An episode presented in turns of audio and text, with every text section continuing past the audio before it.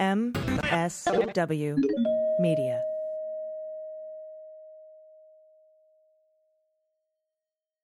Hey, everybody. This episode of the Daily Beans is brought to you by my favorite daily nutritional drink, Athletic Greens. Athletic Greens is going to give you a free one year supply of immune supporting vitamin D and five free travel packs with your first purchase. So go to athleticgreens.com slash dailybeans to take ownership over your health and pick up the ultimate daily nutritional insurance. And we thank them for their support. with swearing.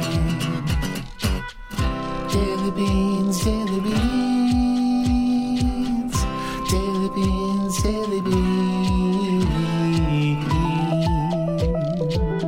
Hello and welcome to the Daily Beans for Wednesday, February 2nd, 2022. Today, the January 6th committee homes in on former Vice President Mike Pence's inner circle. Donald directs Rudy to pressure the Department of Homeland Security to seize voting machines. Some of the documents sought by the 1 6 committee from the National Archives were torn up and taped back together again. The New York Attorney General subpoenas the GSA for Trump hotel documents and a little bit of Matt Gaetz Schadenfreude. I'm Allison Gill. And I'm Dana Goldberg. Hello, hello, my friend. How are you? I'm good. I'm just I'm thinking about this whole torn up and taped back together thing. Like someone was like, you know, we have a copy of those, right? And the guy went, oh shit. Can I have yours? no, you can have mine. You need to tape that back together. it's just the weirdest Humpty Dumpty ever. Ridiculousness. But hello, hello. Hi. Ah, yes, it is Wednesday. It is Groundhog Day. And so I'm going to probably watch Groundhog Day because I love that movie. Oh, it's a good movie. And then a little bit later in the show, I'm going to be talking with Laura Packard from Healthcare Voter. We're going to talk about abortion healthcare and, and healthcare leading up to the midterms, why, what's important, and how messaging goes, and all that good stuff. It's going to be a very good discussion. And then, of course, we'll have the good news, and I'm looking forward to that. I've Wonderful. been loving the good news lately. So please send Oh, your stuff in for that at dailybeanspod.com and click on contact.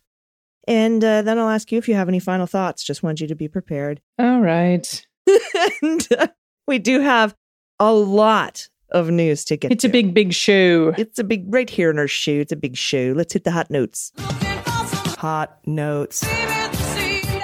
All right, this is a big story, a little long, but we'll get through it. And it's not quite complete, as we'll find out. And this is from Mike Schmidt and three other people at the New York Times. This dropped Monday night, six weeks after Election Day.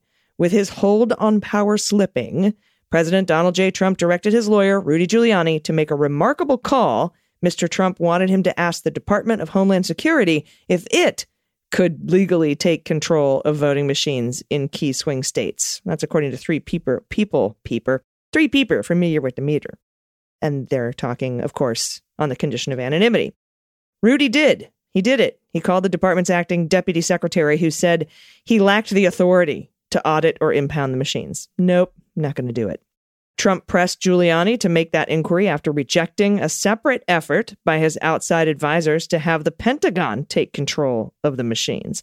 And the outreach to the Department of Homeland Security came not long after Trump, in an Oval Office meeting with Attorney General Barr, raised the possibility of whether or not the Justice Department could seize voting machines, a previously undisclosed suggestion that Barr apparently immediately shot down. And then immediately retired.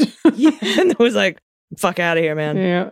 The new account shows that Trump was more directly involved than previously known in exploring proposals to use his national security agencies to seize voting machines, to have a coup. The existence of proposals to use at least three federal departments to assist Trump in his attempt to stay in power has been publicly known. The proposals involve Department of Defense, Department of Homeland Security.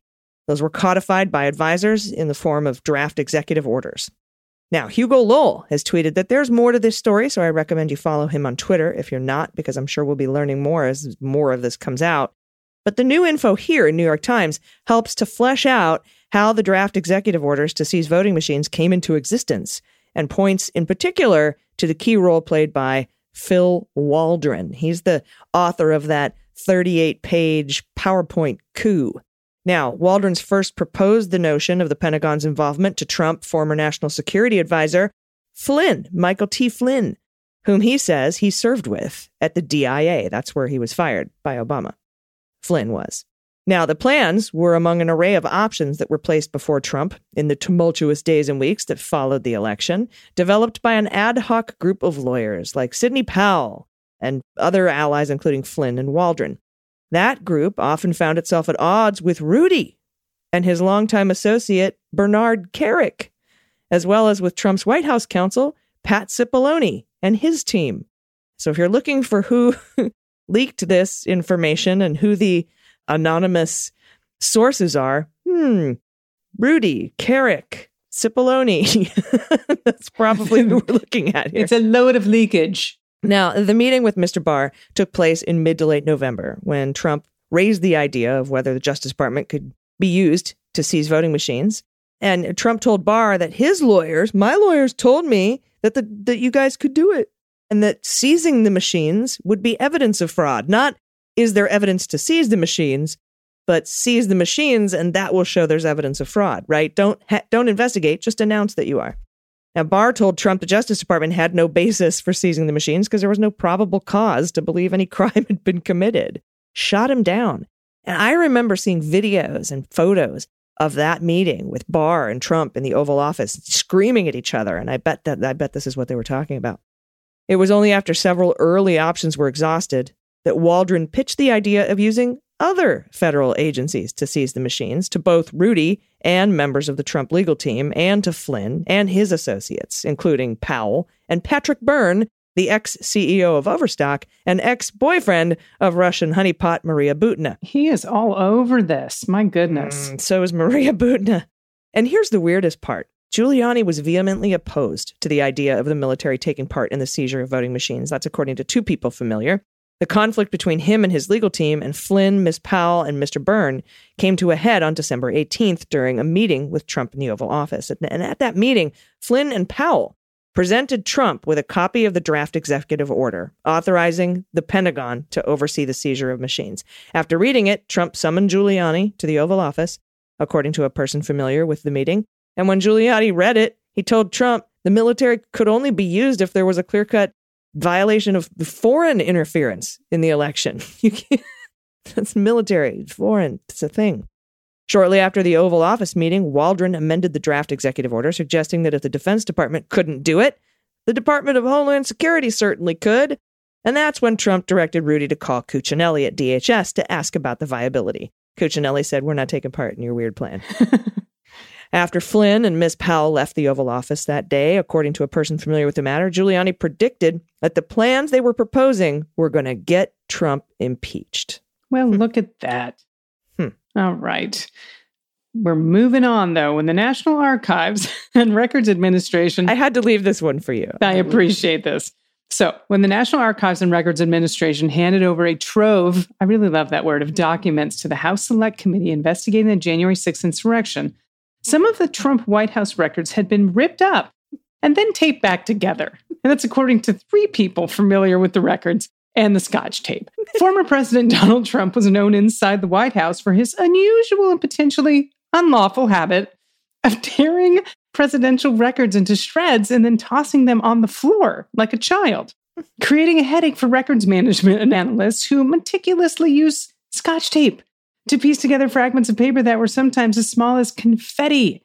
As Politico reported in 2018, this guy's a fucking toddler. It's like he's making a little party for himself, rips it up, and then like throws like, it up over his head, like yeah, like that GIF. Yay, Yep. you know.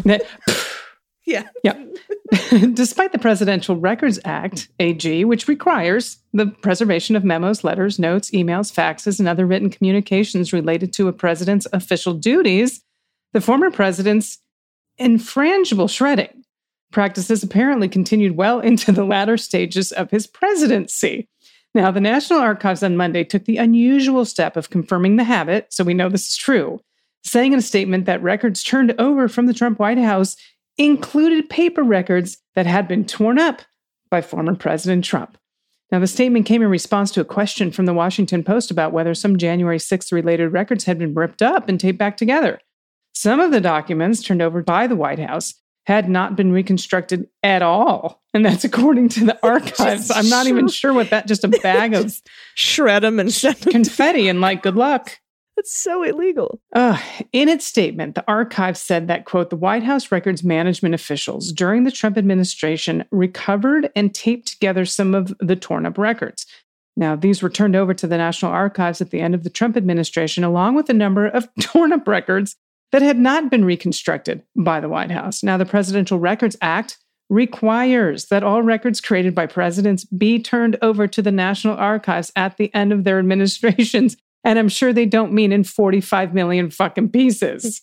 Well, yeah, because destroying or concealing or harming or whatever is is against it violates the Presidential Records Act. It's really interesting here because it's it is illegal to destroy or deface or conceal or otherwise hide documents according to the Presidential Records Act. And they it's in- interesting that the National Archives said, "Hey, the Presidential Records Act." They just reiterate that it requires that you do this. And you know, as we know from Maddow, there's a whole you know, there's history cops that work at the National Archives, so I'm I'm assuming they're on this. Other stories. The January 6th committee is closing in on the Pence part of the coup. Greg Jacob, a top aide to former Vice President Pence, met with the House Select Committee investigating the January 6th riot on Tuesday. He was spotted by CNN leaving a meeting room on Capitol Hill used by the committee to conduct witness interviews, and a source familiar with the matter confirmed he was scheduled to appear before the panel on Tuesday.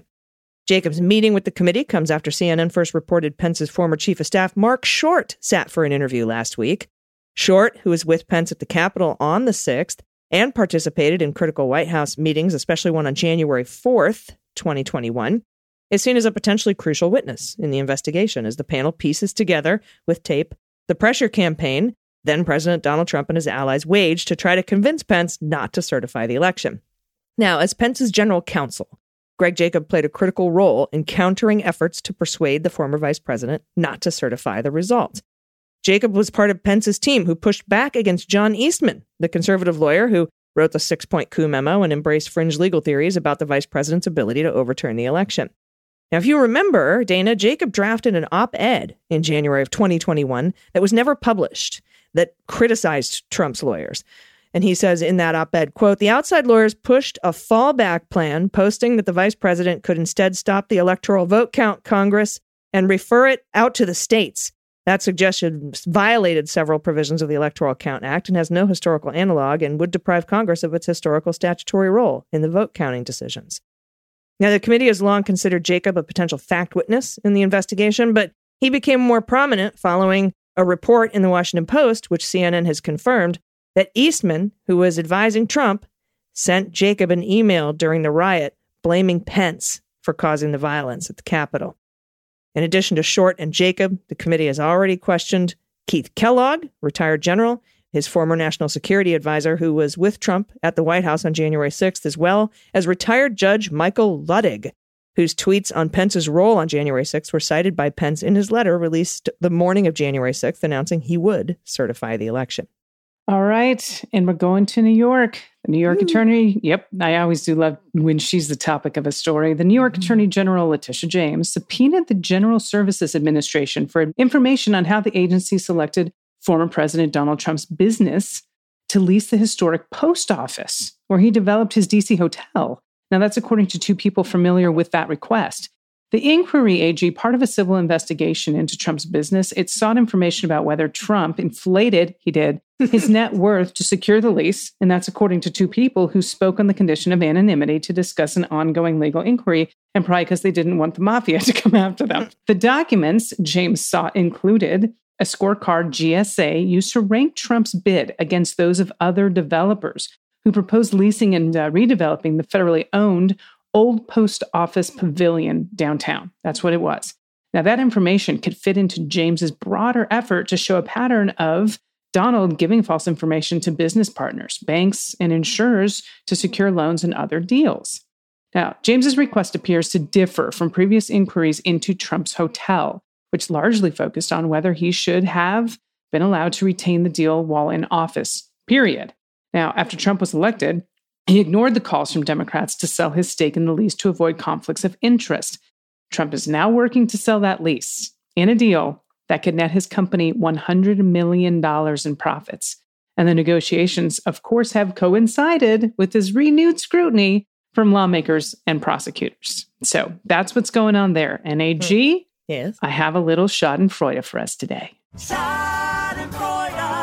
You ready? I'm so ready. I'm so ready for this. Here we go. Apparently, the federal crime investigations don't pay. That's the story and the lesson behind this. After two breakneck fundraising quarters to kick off 2021, the Matt Gaetz campaign ended. Ended a $94,838.65 loss. You did not mishear that. Lost almost $95,000 on last year. And that's according to a report filed on Monday with the Federal Elections Commission. So apparently, not a lot of people want to donate to a pedophile, Mm. uh, rapist, because they're underage. So that's what he is. Okay. Mm. All told, the Gaetz campaign hemorrhaged well over a million dollars in costs last year that appeared associated with the investigation and related fallout. More than one out of every $5 raised in that same period. Mm. Now, even though the Gaetz campaign ended the year with a bit over 1.5 million in the bank, it's highly unusual for a congressman to spend more money in a non-election year than the campaign actually takes in. So, I also have to wonder about the legalities of him using campaign finances to what clearly could be paying his legal bills. Mm, it's interesting. And It's womp a womp. question that should be answered, but oh, he doesn't. He didn't make the money he thought he was going to. Lost 95,000. Hmm. It happens. Hmm. Oh, well.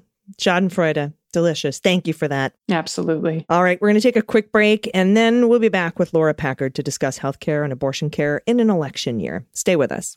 After these messages, we'll be right back. Hey, everybody, it's AG, and today's show is brought to you by Helix Sleep. I love sleeping. Sleeping is my favorite thing, and it's crucial to get a good night's sleep. Uh, I used to have insomnia, I would toss and turn, I would have trouble sleeping. And I thought initially it was anxiety or the stress of politics or the news, but actually it turns out I was sleeping on a mattress designed for someone else. Thank goodness I discovered Helix Sleep. They have mattresses for every body type and sleeping style. And if you go to helixsleep.com slash dailybeans and take their quick online quiz, you'll be matched with a mattress that'll give you the best sleep of your life. Mattresses range from soft, medium, and firm, as well as those that regulate body temperature and back alignment, and even Helix Plus mattresses for plus size sleepers. As a side sleeper who prefers a medium firm mattress, the Helix Midnight was just right for me, and that's who they matched me with, and now it's my boyfriend. Thanks to Helix, I fall asleep easily, sleep through the night. I wake up feeling refreshed and alert with no aches and pains. As you know, Helix has over 12,000 five star reviews. It was awarded the number one best overall mattress pick of 2020 by GQ and Wired Magazine. Leading chiropractors and doctors of sleep medicine recommend Helix to improve your sleep. And Helix has a 10 year warranty. And you can try it out for 100 nights risk free. That's more than three months. And uh, they'll pick it up if you don't love it. They even have financing options and flexible payment plans, so a great night's sleep is never far away. And right now, Helix is offering up to $200 off all mattress orders and two free pillows for listeners at helixsleep.com slash dailybeans. That's Helix, H-E-L-I-X, sleep.com slash dailybeans for up to $200 off all mattress orders and two free pillows. Everybody, welcome back. Happy to be joined today by my friend, Healthcare Voter. It's just this really amazing organization. Please welcome Laura Packard. Hello, Laura. Hello. Ah, it's good to see you again. I'd like to bring you on every once in a while to get an update of what's going on with healthcare in this country. Just because we have Democrats in the White House and Congress doesn't mean that stuff's not in peril. Because, you know, as as you know, we have very narrow margins in, in Congress and the House and Senate. But I wanted to open up with some good news. We have again record enrollment in the Affordable Care Act in the, in the ACA. And can we talk a little bit about that and when enrollment ends, if it's over, et cetera? Yes. So open enrollment is over in most states, not all, but most states uh, that use healthcare.gov. The uh, deadline was January 15th. However, if you have a change in life status, like you get married, you get divorced, you move, you have a baby, you lose health insurance through your job, that all qualifies you for a special enrollment period. So you can enroll within 60 days of those things happening. But for most people, most states, it's over for now until uh, much later this year. Mm-hmm. And record enrollment, again, it just keeps getting harder and harder as time goes by for Republicans to kill this. They they weren't able to do it when we when we hadn't added an additional 30 million people or so. And it just, you know, once you give an entitlement, it's very difficult to peel it back. And so I'm I'm really happy with these numbers because it's going to be you know, barring some sort of a coup and election malfeasance, it's going to be very difficult to overturn uh, the ACA. And also, we have to forget, or we can't forget that we still have a 6 3 Supreme Court, Mhm. even though Justice Breyer has retired and we're going to be getting a new Supreme Court justice. It's going to be a black woman. And I'm very excited about that because I think we need to have representation at the table when these discussions occur. So even it doesn't change the balance of the court, it does add another voice and another perspective, which could push the court a little more to the left, or I should say, more to reasonable. you know, because we don't. I don't always want to think in terms of of these jurists as Democrats or Republicans. Mhm. What are your thoughts on how this nomination could impact healthcare? Well, as you mentioned, it's a 6 3 court. So this is not going to mean sunshine and rainbows and a reasonable outlook on life. but as you said, representation is good and laying the groundwork uh, for the future, you know, replacing Justice Breyer, the oldest uh, person on the court, with somebody uh, younger with fresh ideas who will hopefully be on the Supreme Court for decades to come. So, I mean, this doesn't fix this illegitimate court with people that were put on this court that never should have been, even setting aside Brett Kavanaugh's personal illegal, illegal issues. Just the fact that Mitch McConnell refused to allow President Obama to have his rightful Supreme Court pick means this is an illegitimate court. Hmm. But again, hopefully there will be court reform so we can do something about this illegitimate court. But as it stands, this is good news. Yeah, and and also because abortion care is health care, we are going to be facing. I, I don't necessarily think now, shadow docket aside and bullshit aside in Texas with SB 8, I think that the 15 week Mississippi case is going to be probably the one that guts or repeals Roe altogether. That's going to be heard this summer, and you know we'll be seeing a new person on on the court on the Supreme Court. However. I feel like we're in a situation now where for decades, the Republicans have had the baton for having abortion as an issue for voters.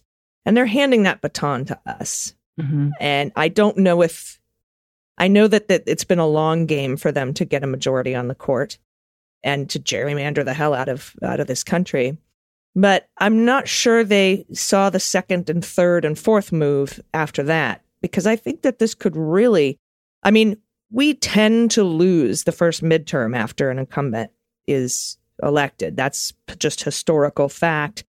But this issue, I think, could be the driver to push voters to the polls and, and make and make it now so one issue voters who believe that abortion care is health care, who are now, you know, wouldn't have voted prior, could vote now. And so I, I'm interested to see how this plays out. In the meantime, though, we have people who are unable to exercise their constitutional rights, which is, I don't even know how you would begin to repair that. Mhm. Well, I mean, we live in a pro choice con- country, but many people, most people don't vote with that single issue in mind. There are plenty of crossover voters that uh, vote for Republicans and Democrats. And, you know, this wasn't the top issue on people's minds because most people thought that this was settled law. It's been you know it's it's been established for decades and generations have grown up with the right to full reproductive health care including abortion but i think that people took it for granted and now we see what the multiple decades long right wing uh, plan was, and, and they're they're now about to get the results of the harvest that they they reaped. So I think that you're right. This may radicalize some people that didn't realize that we are still fighting this battle that we thought was won decades ago. And I think it's it, it can be like the attacks on the Affordable Care Act, in that we thought this was done and it comes back. And so they they played the long game. And for a lot of people that maybe were not paying as much attention or were not voting on this particular issue, they may have voted for Republicans or even Democrats that they that they agreed with on other issues. They didn't like their their stance on choice, but they just went along with the whole package. And this is where we are today. Like Susan Collins and Lisa Murkowski claim to be pro choice, and yet they set the wheels in motion for the Supreme Court to take away our right to choose. They did. They absolutely did, and refused to see it that that's what they did. And uh, you know, I find it very interesting. For for a very long time, uh, Democrats just haven't been voting on what happens to the Supreme Court. That's what happened in 2016. We lost the Supreme Court because of people not showing up to vote in 2016 because we don't make it a major issue. And and it it always kind of confused me because if you're a healthcare voter, whether it's reproductive rights or healthcare in general, did you not see those cases coming to the Supreme Court? And and so I hope that I mean we've we've been knocked down the ladder a few rungs, and, and it's going to take time to climb back up. And I know everybody's exhausted. So w- what's, sort of the plan going forward? I I mean I kind of think it'll work itself out with the, with the Roe stuff in in summer, but I mean what's the plan going forward to to draw more attention to how much the Supreme Court impacts impacts healthcare? Well, I think that after the Supreme Court rules this year, you know, we could live in a country where half the people, half the states no longer have a right to an abortion, including uh, where I'm from, Michigan. It's been on the books a long time, an abortion ban. It just hasn't been in effect because of Roe versus Wade. So, all of those old laws on the books in states that you wouldn't necessarily think about are going to have real effects. And we'll see if it happens soon enough to affect how people vote this November.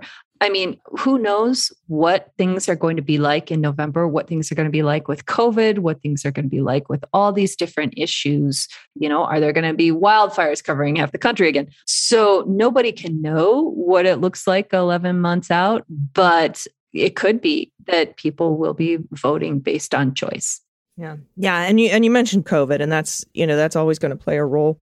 And I think Pfizer is going to apply either yesterday or today for emergency use authorization for their vaccine, for COVID vaccines for six months to five years old. Did Pfizer start this or did the FDA ask for this? What, what's the story here? Well, the FDA asked Pfizer to do it. And it sounds like Pfizer was taking its time because they weren't sure if kids needed two doses or three doses. They're still doing research and figuring that out. But I think FDA, rightfully so, thinks let's get the show on the road. Let's get kids having two doses, and if they need a third, we'll figure that out later. But let's let's make sure that six months to five years old children have protection against this potentially deadly pandemic. Right, because after the second dose, you got four to six months after that to to figure it out.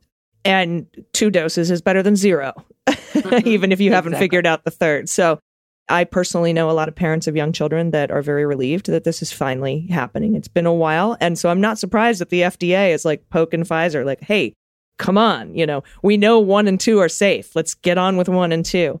So I think that that's going to be interesting as well. And then, of course, I think that the you know in certain states are showing that the the Omicron variant is is tapering off. I think we're out of the woods in some areas, but we might be going into the woods in other areas, and that's exactly what happened with the novel coronavirus and the Delta variant. Mm-hmm. It just depends on where the travelers are and and the, where the you know population density is is greatest. Mm-hmm. Yeah, but it seems ninety percent of the people who end up in hospitals are unvaccinated, and and so it makes it very difficult for CDC and Joe Biden and and anybody else globally, the, the World Health Organization, to contain the virus because that's what encourages mutations is when we have unvaccinated people running around. Yeah. And also, there are now various treatments available, but they are in very short supply. Mm. So, uh, on my show, Care Talk, we just had a doctor on Monday uh, answering people's questions about COVID. And she said, you know, there are treatments available,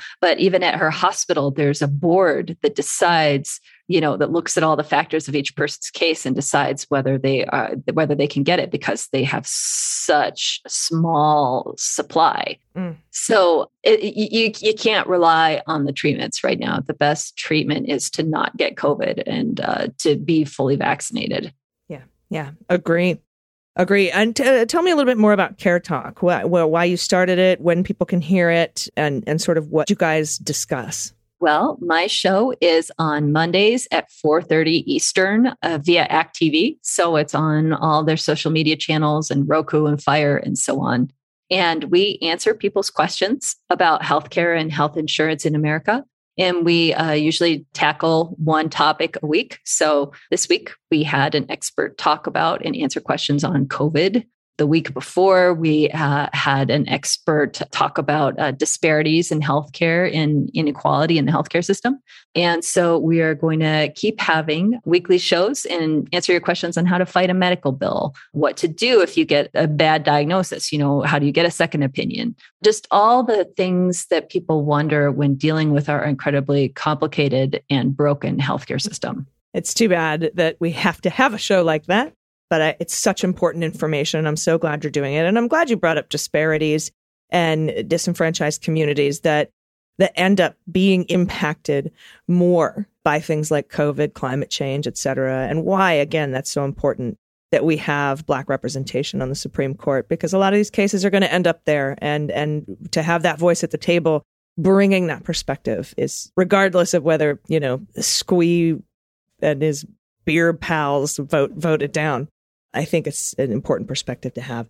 I encourage everyone to listen to Care Talk, and I appreciate your time today. And I hope you'll check back in with us uh, soon to find out more about COVID, the, the Pfizer vaccine, and perhaps Moderna is going to jump on the train, and and uh, we'll see what happens as we start getting into these arguments over reproductive health care in the Supreme Court. Laura Packard, thank you. Thank you. Everybody, stick around. We'll be right back with the good news. Hey, everybody, it's AG, and the Daily Beans today is brought to you by Athletic Greens, a health and wellness company that simplifies daily nutrition. It's such an easy habit to make and form and keep, and it's delicious and nutritious, and it fills the gaps in my diet. Maintaining good nutritional habits can be difficult. You know, I have a very intense schedule, it's very busy, and I intermittently fast, and I'm paleo, so I, I have a lot of I have a lot of gaps in my diet. But in my, you know, nutrition, I'm missing a lot. But Athletic Greens helps so much. It has 75 vitamins, minerals, and whole food ingredients. And AG1 delivers comprehensive and convenient daily nutrition, including multivitamins, a multi-mineral, probiotics, a green superfood blend, and more. I use AG1 to stay focused and productive during the day. It gives me the energy boost that I need. It fills those gaps in my nutrition. It's my morning ritual. I get up, I take some before I drink it, one scoop. It's so good, and off to the gym I go. Using AG1's high quality, bioavailable ingredients, you can replace multiple products or pills with one tasty, healthy drink. That's the convenience part, right? That's the easy part. Because I used to have like 10 different bottles of vitamins and gummies and probiotics and all these different things. And now it's just one tasty scoop of AG1. And it fits keto, paleo, vegan, dairy free, gluten free, and vegan lifestyles. AG1 has less than one gram of sugar. It doesn't have any GMOs. AG1 has no chemicals and no artificial ingredients either. And it tastes great. The thing I like the most about Athletic Greens, though, is they constantly update their stuff based on science. Yes, in contrast to most nutritional supplements that don't change after they hit the market, Athletic Greens continuously improves AG1 based on the latest research, and that has resulted in 53 improvements over the past decade and counting. And if you haven't tried it yet, I really recommend it. To make it easy, Athletic Greens is going to give you an immune supporting free one year supply of vitamin D and five free travel packs with your first purchase. Just visit athleticgreens.com slash dailybeans today Again, that's athleticgreens.com slash dailybeans to take control of your health and give AG1 a try. You'll be glad you did. All right, everybody, welcome back. It's time for the good news. Well, we'll float on. Good news is on the way.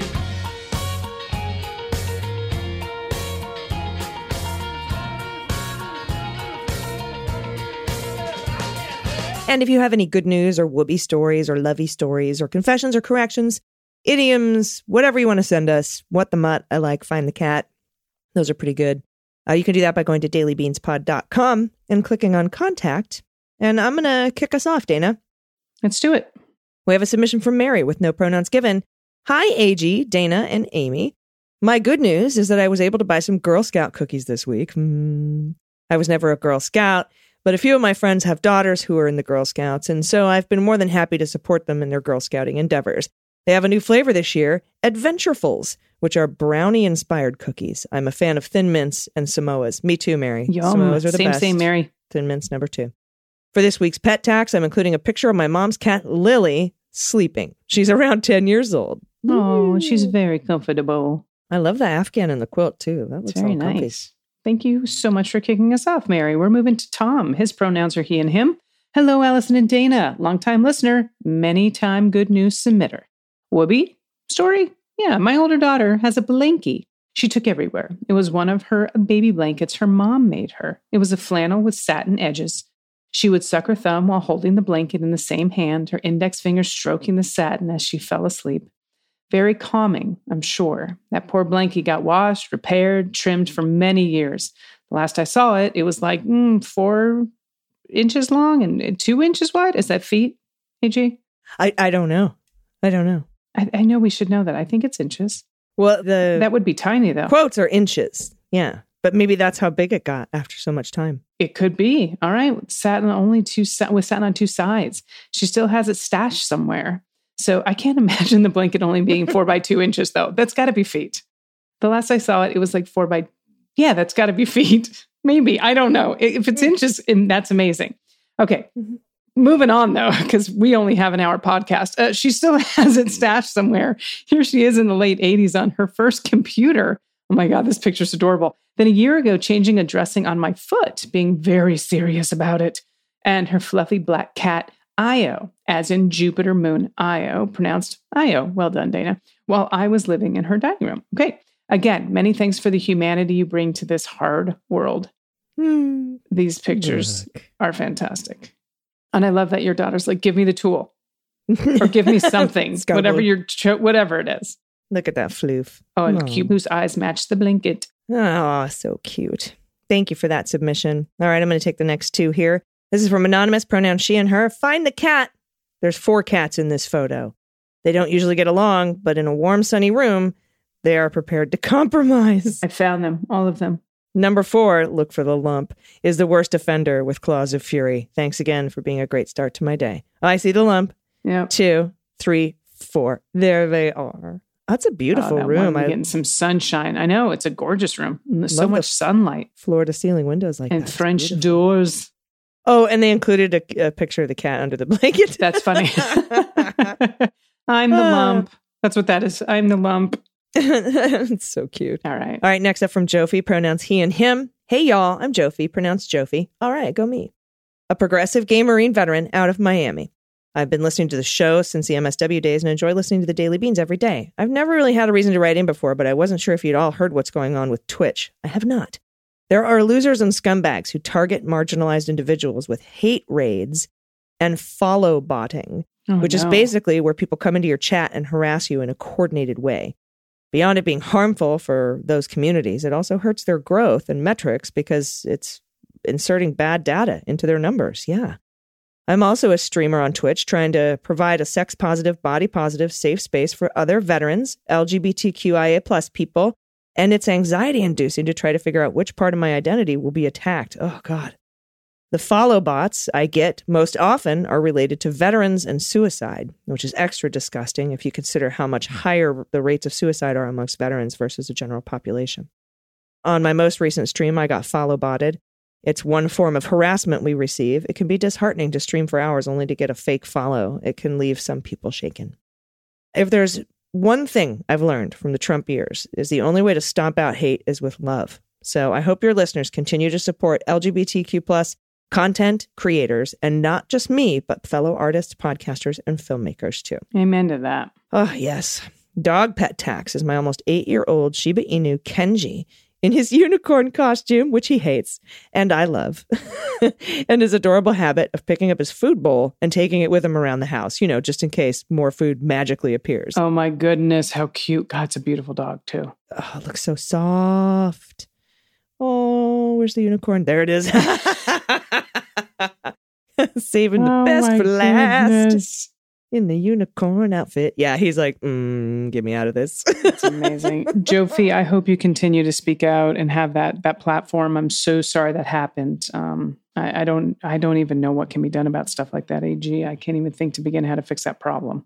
No, in fact, when we used to do our happy hours, Dana, we first we did them publicly. We would put the links out to the public. Yeah. And that would happen to us we would get people who would come in and you know if you're on a zoom and somebody else is making noise you can't you'd have to mute them you can't really shut them off until right. you go and find them in a sea of 300 people and then mute them And we would get that. We would get just epithets and uh, terrible, awful names and loud music and screaming until we f- had finally shut it down and made it for patrons only. Ugh. Wish people weren't so awful. Why are but there's too much fucking time on their hands? Yeah. Go do something good in the world. Uh, yeah. If you spent that much time just working on yourself, No shit. your life might not suck. Yeah, no, right. All right. This is Jay pronouncing him. Hi, ladies. As always, you guys are amazing. And the one pod- podcast I listen to, no matter what happens in the day, I will always catch up. So thank you so much. Thanks, Jay. I've attached a picture of a childhood toy. His name is Tiger, a knitted teddy bear I've had since I was about three years old. So I've had him for almost 40 years. God, I'm old. He was the one toy I would pack in my suitcase no matter what happened. He is in need of some professional care to repair face. Lastly, lastly, I've also attached pictures of the wedding cake I did for my friends and my wedding gift this past weekend. I'm so proud of myself as I'm not a professional baker, but I do a lot of baking. Both guys loved it. I want to wish them the best for the future. Please have a wonderful day. P.S. Dana, your final thoughts for our community are so special and are valued. Thank you very much for saying that. And as always, you are welcome to come visit London in the UK anytime. Oh, we have a place to stay in London, Dana. Sweet. With a whoopee. Look at this bear. Oh my goodness. Look at the pants. oh my God. The paint, all of this is amazing. so oh, what my goodness. Look at this. Oh. Jay, well done, Mr. I'm not a baker. Is that buttercream? I want it. It's gorgeous, whatever it is. I love the kind of diagonal. Yeah. Jay, you should be super proud of this. I know that you are. This is wonderful. And I have no doubt the grooms loved every second of this. I know. I know. I want cake. This is so beautiful. now AG wants cake. That's all I can think of now. Is like I'm like, what a happy couple. And AG's like, we're going to sign off. I need some sugar. This looks so delicious and so wonderful. oh, man. Ah, the flowers are beautiful. The colors are beautiful. It's so warm and just it feels like love. I love this so it much. does. Well done, Jay. All right, whatever you have to send us, anything you anything you create. If you're a creator, a baker, even if you're not a baker and you baked something, some cookies you made, any I want to see what you what these Oh, wonderful God, this is going to kill me. I'm trying not to eat sugar. And you've just asked for my nemesis to be mailed to us. not mailed, just photos, just photos. Emailed. but anything you create, art. I know we have so many good artists and Oh, crocheters yeah. and knitters and uh, glass blowers. I know that well, I've had some people send me some. Obsessed with glass blowing, by the way. If there's anyone that is a glass blower out there and I visit your city, I will go watch you do your job. I'm obsessed with it. I think it's magnificent. So, along with whoobies and loveys and blankies, mine was a blankie, not a whoobie. I just use whoobie because of Mr. Mom, the movie. So, aside from those, I, I I still want those, and then of course Halloween pictures always. I want to know what you make, and if you sell it, you can send us your website and send us photos, and we'll we'll plug it. We'll say here's where you can get this amazing stuff. Um, would love to see what our creators are creating because we need to create things because right. so many people are trying to destroy stuff. Well So- said. I do do not ask me for my final thoughts. That is how we should end this podcast episode. I think if we put anything out into the universe, it should be that creating energy. Anyway, Dana. no, I just said don't ask. You're ruining All your right. poignant message. All right, that's fine. But I love everyone. Dana, I love you. And, and I love you too. we're going to see everybody tomorrow. We've got another great guest. It's a surprise. So we'll see you then. And until then, everybody, please take care of yourselves, take care of each other, take care of the planet, and take care of your mental health. I've been AG, And I've been DG. and them's the beans. The Daily Beans is written and executive produced by Allison Gill with additional research and reporting by Dana Goldberg and Aimee Carrero. Sound design and editing is by Desiree McFarlane, with art and web design by Joel Reeder with Moxie Design Studios. Music for The Daily Beans is written and performed by They Might Be Giants, and the show is a proud member of the MSW Media Network, a collection of creator owned podcasts dedicated to news, politics, and justice. For more information, please visit MSWmedia.com.